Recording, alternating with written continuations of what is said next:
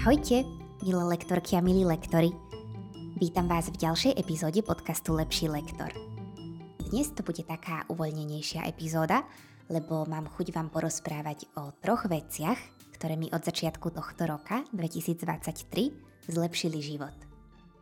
A nejde o nejaké fyzické, hmatateľné veci, ale skôr o tri návyky, ktoré som si osvojila a súvisia s prácou a tak celkovo so životom a myslím si, že by pre vás mohli byť zaujímavé a inšpiratívne.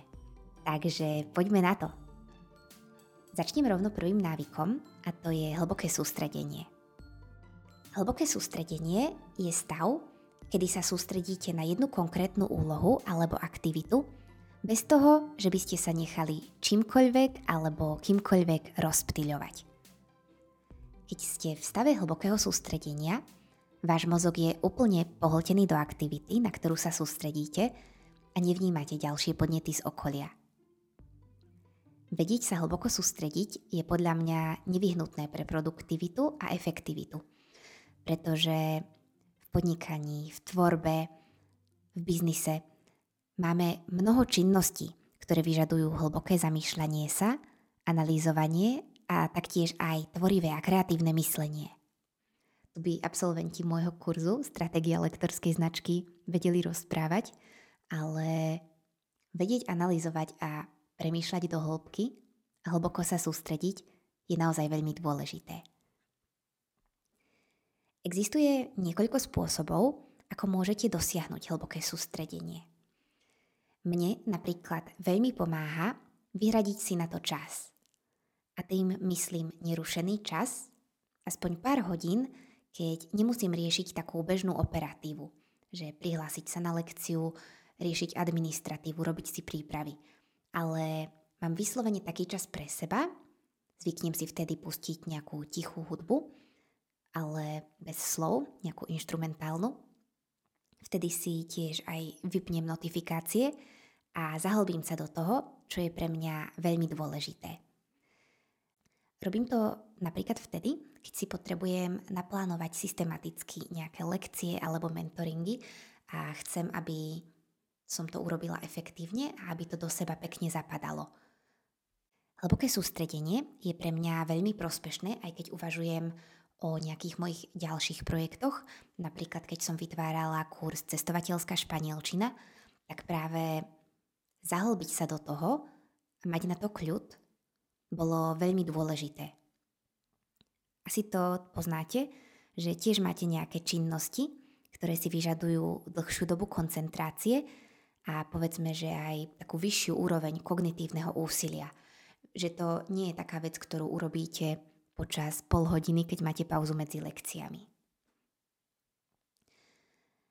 Podnikať na voľnej nohe je niekedy voprus, ako sa vraví v Česku, a že každý z nás má niekedy pocit, že celý deň len tak lieta a pritom nič nespraví alebo nespraví toľko, koľko by chcel – a ja si myslím, že v takýchto situáciách vám práve to, že si navodíte stav hlbokého sústredenia, môže veľmi pomôcť. Mám pre vás taký návod v štyroch krokoch, že ako na to, takže skúsim ho prejsť bod po bode. Úplný základ, prvý bod je vyčleniť si dostatočný čas a priestor. Mne napríklad pomáha, keď si vyslovene do kalendára dám taký blok, keď je čas pre mňa, keď sa chcem takto sústrediť a vtedy si nič iné neplánujem. Druhý krok je vytvoriť si vhodné pracovné prostredie s minimálnymi rušivými podnetmi. Tretí krok, veľmi dôležitý tiež, je vypnúť si notifikácie. Lebo viete, väčšina vecí aj tak nie je až taká urgentná, ako sa môže zdať. A štvrtý bod je, aby ste sa vyhli multitaskingu. Naučte sa sústrediť len na jednu úlohu v jednom momente.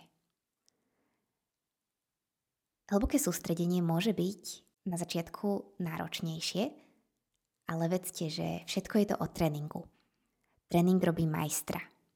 Ja považujem hlboké sústredenie za cennú schopnosť, ktorá si vyžaduje prax a disciplínu, ale ak sa ho naučíte ovládať, tak je to niečo, čo vás posunie o niekoľko krokov vpred.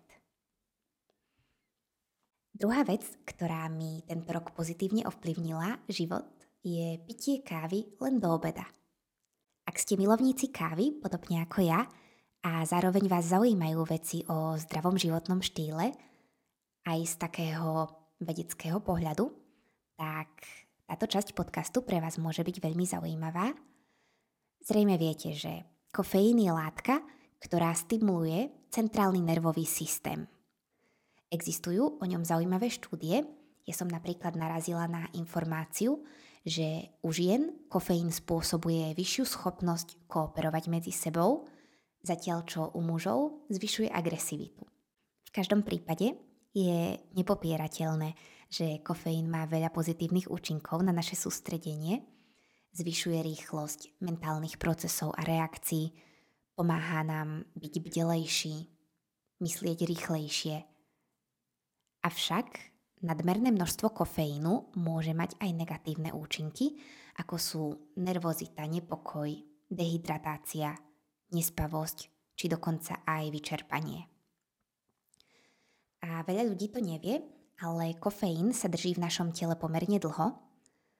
Taká celková doba, počas ktorej je kofeín v tele, môže byť 6 až 10 hodín. Čiže ak si dáte kávu neskôr popoludní, alebo dokonca aj, že podvečer, večer, tak sa vám môže ťažšie zaspávať. Ale ide o to, že aj v prípade, že zaspávanie nie je váš problém, tak ten zostatkový kofeín, ktorý je vo vašom tele, spôsobí, že vaša nočná schopnosť regenerácie nebude taká kvalitná. A tým sa dostávam k meritu veci, a to je fakt, že práve kvalita spánku ovplyvňuje naše zdravie a dlhovekosť. Ja tieto informácie o kofeíne považujem za veľmi zaujímavé a odkedy ich viem, tak sa podľa nich riadím. Mám z toho taký lepší pocit, že robím niečo pre svoje zdravie, aj keď samozrejme posúdiť zmysel tohto môjho experimentu budeme asi vedieť, až keď budem mať nejakých 90 rokov a budem sa cítiť na 70. Ale chcela som ich s vami zdieľať a bude super, ak mi dáte vedieť, že ako to máte s kávou vy a aké sú vaše tipy, triky a rady pre dlhovekosť a kvalitný spánok. A poďme na posledný bod. Tretia vec, ktorá mi tento rok výrazne zlepšila život, je odmietanie a proste hovorenie slova nie. Mám trošku zimomriavky, keď vám o tomto hovorím, ale asi nikdy som neodmietla toľko vecí, ponúk a nápadov ako tento rok. A boli to ponuky, ktoré boli lákavé a určite by mi priniesli niečo dobré, aj by ma posunuli, ale zároveň to boli aj ponuky takého opačného typu. Pri tých prvých som veľakrát musela potlačiť slzu a nejako sa prekonať, aby som im odolala. A pri tých druhých som cítila aj také jemné zadosť učinenie.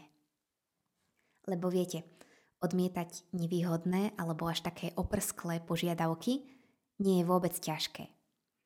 Ale sú potom chvíle, keď je ťažké povedať nie, ale je to dôležité, ak chcete mať dostatok času na to, čo ste si určili ako priority.